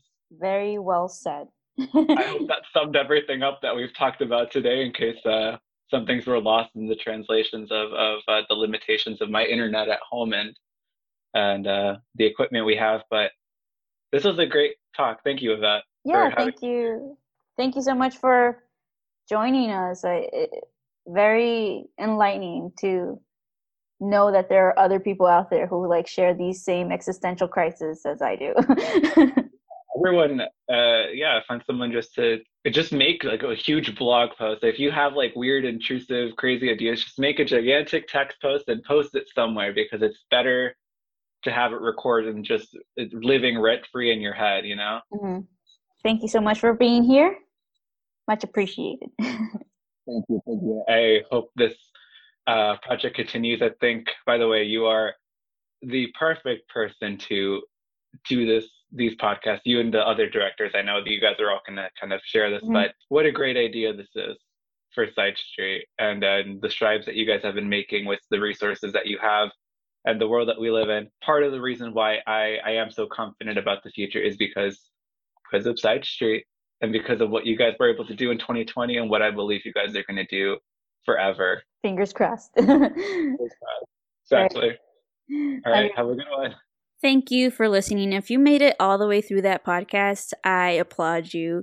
Um, it was pretty long and it was an even longer conversation. What got cut out, I think I cut out like about an hour so there was still a lot that we just discussed, and we kind of had several sidebars and talked about a million things. Adrian's just a very lovely person and a very great person to speak to. So if you ever run into him on the street, say hi or just you know, wave. He's a nice person. If you want to see more of Adrian's work, you can find him on Instagram at Mesino Muppet Art. That is M E S I N O M U P P E T a R T. Um, of course, as you have now learned, he is not on Facebook, so you can't find him there. And of course, thank you to our listeners for uh, listening. of course, uh, don't forget to follow and rate and review whatever you do on whatever wherever you listen to podcasts and stuff. Um, that all helps us keep these going and make more episodes for you to enjoy. Uh, you can always follow us on Facebook because, unlike Adrian, we do have a Facebook. Uh, we also have an Instagram and a website and a Twitter. uh, SideStreetStudioArts.org. So don't forget to come back next Wednesday for a new episode. Bye!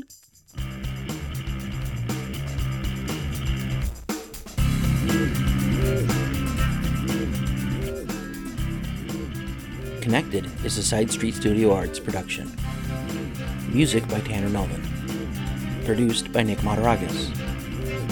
To find out more about Connected and all the great things Side Street Studio Arts offers, please visit sidestreetstudioarts.org.